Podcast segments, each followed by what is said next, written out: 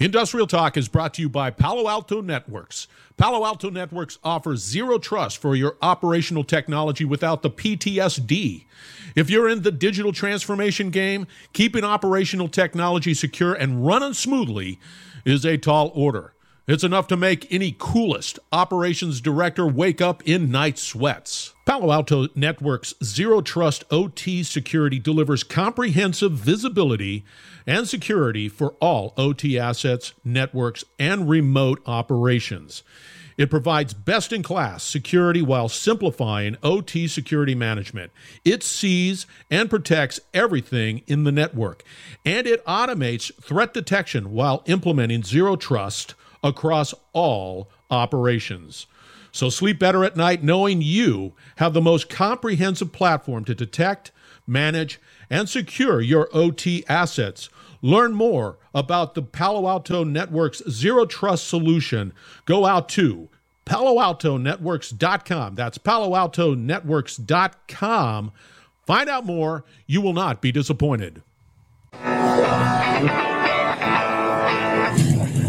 Welcome to the Industrial Talk Podcast with Scott MacKenzie. Scott is a passionate industry professional dedicated to transferring cutting edge, industry focused innovations and trends while highlighting the men and women who keep the world moving. So put on your hard hat, grab your work boots, and let's go. All right, once again, thank you very much for joining Industrial Talk, and thank you for your continued support of a platform that celebrates industry professionals all around the world because you are bold, yes, brave, you dare greatly, you innovate, you solve problems. Yes, you out there on the camera.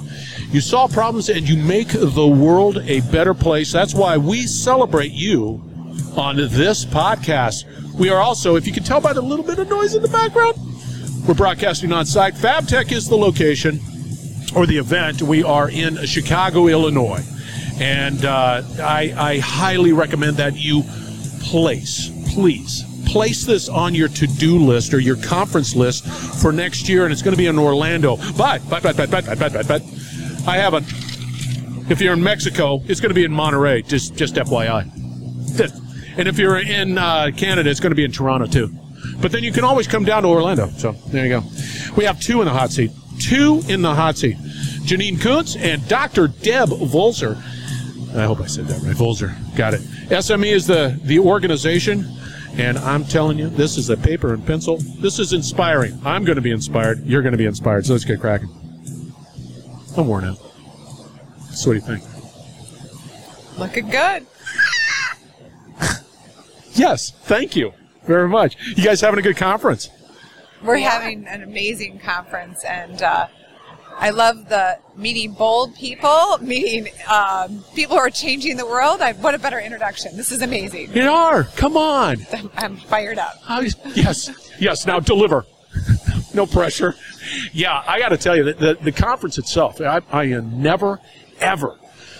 I'm always surprised and the surprise is always something that's inspiring and meaning is that you, you see the economy out there, right? And everybody's like, yeah, we produce this widget and we're passionate about this or this, this little widget here, but we're just so passionate because it changes the world, right?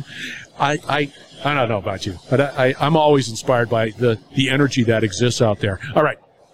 Before we get into that conversation, Jeannine, for the listeners out there, give us a little background on who you are. Sure. Uh, my name is Jeannine Kunz, and I'm the Chief Workforce Development Officer at SME. I've been with SME for over 23 years. Shut the front door. It is shut the front door. Jeez. And uh, too much, too soon. Uh, so in doing that, I've had the opportunity to lead our education, our training, our workforce areas of SME, which is a nonprofit. Just celebrated our 90th year last year. And we were looking at some old photos of uh, past conferences. Past shows, yeah. right? Very and it different. was a lathe. Yeah, not a lot of women. Still not not enough. But not enough. There was almost none, um, and that's a, a, big part, right? So you talked about being um, inspired. I feel really privileged that I get the opportunity to do this for SME and the industry. All right, Doc. How about that? All right. I just well, went right into the doc. I just I had to say doc. Well, I'm Dr. Deb Volzer, and I'm excited to be here. My uh, history actually is in higher education, and I was fortunate enough to meet Jeannine about four years ago, uh, and really was inspired by the work that SME does. And when she had an opportunity for me to join the team, uh, I absolutely jumped right on and have been with SME for about a year, and we're uh, really being uh, trailblazers out there to take all the expertise of that 90-year-old nonprofit and bring it to uh, the higher ed and uh, leverage partnerships with them to change manufacturing. So let's let's dive into that. Outside of the fact that I I, I envy your position just because uh, you get to soak up all of this great stuff. And it's like never, probably never gets boring. No. Absolutely not. I think what you just said, though, uh, if I could, Yes, please. you know, I would say it's interesting having come into SME 23 years ago. I knew. Well, you started when you were about five. I was. I was just a little You're welcome. young child. Yes. But I, I knew manufacturing. I thought I knew. And I have to say, I fell in, and you might not believe, I fell in love with the industry. I think it's the coolest industry. It is. It is the most underrepresented. It's a hidden industry. And you said, do I find it, you know, challenging or interesting every day? Absolutely. I mean, you can't walk around this show and not No. totally geek out, even if you're not a technology person. Yeah. And it's really a privilege to be able to be part of SME who consistently gets to kind of evolve along with the industry and figure out how to better serve it. So it is. It's a it's a challenging, interesting, and very rewarding pathway for I'll say me individually, and I that's why I think I'm so passionate about Yeah. getting people into this industry because not everyone has to also be a manufacturer. They could be in marketing or human resources and still support an industry that's so important to our economy. There it is, man. Okay, we wrap it up right there because that's us. I have Drop the nothing else. mic, literally. So, one of the challenges that I see, and we're going to talk about this because uh, SME has a, has a program that addresses this challenge. And the challenge is how do you inspire youth and, and say, hey, come on in. It's the, the water's fine and it's exciting and there's a lot of, lot of opportunity. How do we start that journey? Yeah, I'll turn to my colleague, Deb, if you'd like to take that. I think Make it happen, Deb. Yeah, she's really been very innovative and joining our group and, and spearheading a program that I think answers your question pretty Okay, well. okay. Well, so one of the things that we really know is that uh, we have a lot of individuals out there Yep. who don't, as Jeannine said at the very beginning, this is a hidden industry to them. They don't see this every day where you'd see a doctor or you'd see, you know, your, your dentist every day where you're really not. Um, manufacturing is always behind the scene. You just go somewhere and there's a product that you pick out and uh, you don't really think about much about where it came from. Yeah. And I think one of the things that we're trying to do is enlighten and um, inspire our youth to understand that this is the backbone of our economy, uh, and there are great pathways not only for jobs but careers in manufacturing. So one of the things that we're doing is we've actually engaged a group of really innovative community college leaders, 25 of them across the U.S., and we are setting out on a, a venture together over the next three years, and we want to throughput a thousand net new individuals per campus, resulting in 75,000 aware and trained and skilled individuals that will fill the pipeline. For Okay, let's uh, let's go through the math again, real quick. So we have 25 community colleges across the United States, and and what is the goal again? Each college Yeah. per year for the next three years is that we have a challenge to throughput a thousand net new students uh, from awareness to enrollment to completion of uh, skills and badges and credentials that lead to meaningful and sustainable uh, living wage jobs in manufacturing. Um, if we do that every year, uh, these schools will step up and put 25,000 net new individuals into manufacturing or STEM education, and then that results in 75,000 net new individuals in this by the end of our three-year journey together. Okay, so now the workforce is being developed in, you know, collaborating with the community colleges and whatever, and then being able to do that. What does the industry, what does the manufacturing industry, they got to support this. They got to be all on board. So tell us a little bit about that. Yeah, well, absolutely, because in the end, this is what You we're just doing. don't want them to just, woo, there we go. Right, Good right. luck. And and certainly we know our manufacturers are in need of those individuals. So that we know the demand is there, but to your answer is what can they do to be part of this and you know contribute? What is their role? And it's a multifaceted role in that regards. Um, one is stepping up and communicating the needs to those schools. Sometimes our employers don't always think about the school system as part of their supply chain. They might think of their supply chain as components and parts coming together, and maybe they're doing assembly. But the people aspect is one of the most critical supply chains that they could manage out of their entire operation. And so that requires them to step into that supplier, which is, in this case, the community college, might be the university, the high school, and articulate, just like they would with other parts, the specifications for what they need, right? So giving that input into our education system is a critical part and a, an important role, as well as work-based learning opportunities, co-ops, internships, opening up their walls, right, is another important part. And then certainly hiring them, right, is an important part. So there's many, those are just a couple. And I would add to that, and retain them once they're there. Yes. So if we do the work on the front end and we make sure that we have aligned the right kind of skills needed for those positions that they're hiring for, but then what's the next step? Industry continues to innovate. So how do we then make sure that we're closing that loop back and saying what additional upskilling and reskilling do we need to do for those individuals we just placed into those careers? And how do we then get them back to the right uh, education provider to supply that uh, next skill and talent. Are you working with manufacturers in those in the surrounding areas where those community colleges are located and saying, "Hey, we got the college, and then we need to understand what you need, and then be able to have that collaborative conversation, saying, no, don't do don't do that. We don't need that. We need this." Is that happening? Absolutely. So, um, as SME steps in from that national um, kind of industry knowledge, we know we have to act locally.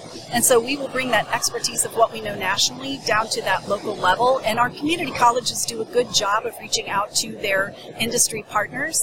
But we think we can develop even better open lines of communication, building out those um, opportunities for, as Jeannine said, for them to identify what are those skills gaps, what are the needs that they have, and then uh, make sure that we have that alignment back to the programming delivered in the time frame, the modality, uh, and duration that they need to, to fill those jobs or continue I, jobs. I think that's an interesting point because I touched on you asked about what can manufacturers do, and I think not only the skills, but I thought what Deb said was important too, which is really helping our educators understand that timeline. Sometimes what we used to think was a degree program and a, student right a student going through Yeah. that's not always the time frame that will work for the employer side of things so that understanding of not just the specifications for the skills but the timing and how universities colleges and high schools can adjust to that to think a little bit sometimes more short term get them in a job the on and off ramps of learning and, and, and working learning and working educating and working right that that on and off ramp allows people to sometimes get to work faster than they would have some of the old traditional ways. I, I just think it's vitally important to do that, given what's taking place out on the floor here in the the three venues, a small city out here of, of these industries. Um, what is obvious is that there's this velocity that exists, and so I, I think that whole work, educate, work, educate is vital because it's happening fast. And if you think that you're going to just sit there and just say, "Oh, okay, I'm going to educate, educate, educate," that's that becomes stale given the speed at which this innovation is going. Right. Well, and, and even our workforce pipeline challenge, this manufacturing imperative, we've talked a lot about youth, but it's dislocated workers, it's adults, Yeah. adult learners that are maybe looking at a second career. Maybe they, um, you know, been a stay-at-home mom, and now their children are of you know school age or you know left the home and they want to get back to work. Or if they are having kids at home, right? Again, scheduling might be unique in what they're able to do in terms of getting those skills to get a job. So again, you have to really think very innovatively and creatively on those different audiences and their needs, which is what you kind of touched on. It's not all about the the timeline or the skills, but how that's delivered to individuals as well. How do you deal? And this is sort of a micro. So if if our if our objective is a thousand per per year per community college over three years, got it, got it, good. What's the criteria of the thousand, and what are what's some of the the trends? What what's being discussed? What what's needed out there? Absolutely. And you know what? Um, while we have that national imperative to throughput that number, we have to, again, act locally. So we have to understand what are the needs of that community. We'll be working with that community to do a landscape study to understand what are the jobs, what are the jobs that are trending, what new, what new economic development is going uh, on within their community, within their state, so that we can start to address those needs. So that's one is really understanding what the market is. Um, and then two, really understanding, you know, the, the throughput that we need to have and how we count those. So you've got that awareness all the way from K-12 all the way through bringing in uh, somebody for a second career. Um, you know, we'll, we'll manage that locally with the community college. So each community college will have their own strategic plan. Where are they now? With sector strategies, where are they strong, Oh. where are they weak, and then how do we help bring in and bolster awesome. up those uh, sector strategies? you know, you're, you're, it, it, what comes to me in, in full stereo is the necessity to really collaborate. You can't, you cannot just say, hey, community college, go out and do that. No, you need to have that ability to be able to say, hey, manufacturing base in this area, we need to be able to do this. You need to, you need to be on board. You need to be able to commit to this in a big way, right?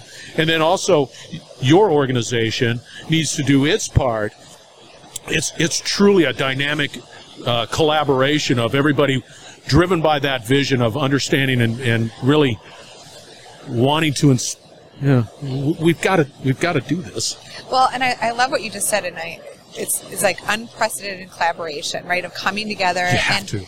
Some people will sometimes ask me, "What do you see the difference from 20 years ago or 10 years ago?" The one thing I can give this industry is there's a lot more attention on coming together, aligning, and doing what you just said Yeah. about collaborating. Because everyone's there's lots of good work out there, but how do you harness it together? Leverage the strengths. SME's strength is different than the college strength, or the manufacturing association that's local there doing its work by the state, the manufacturer themselves. And when you put that together, and really it's optimizing that workforce system to ultimately, as you said, kind of have that shared vision goal and get us there um, as a as a collective group. I, I know that you're busy and I, I can see that uh, somebody's saying hey you got to get going and I'm not I'm not We're gonna stay here with you all day. I, I want that because you're inspiring me, but I, I, we're going to have to wrap it up, unfortunately. How do people get? A, how do how do they start this journey with you? SME? Well, our website is sme.org. That one's easy. But if you were really wanting to get a, a hold of somebody directly, it would be my colleague, uh, Deb Volzer. Here's her cell phone number, and here's her email. No, don't worry about that. But your email address, It if is that D Volzer, so D V is in Victor, O L Z is in Zebra, E R at sme.org. I love what you guys are doing. Well done. You guys are absolutely spectacular. I love the vision. It is necessary. Let's inspire the youth. Love it. Yeah. All right, listeners, we're going to wrap it up on the other side. We're going to have all the contact information for these two wonderful professionals out on industrialtalk.com. So fear not, you can get a hold of them. Let's inspire. Let's do that. Let's let's get the youth involved. This is important stuff. So thank you very much. We will be right back. You're listening to the Industrial Talk Podcast Network.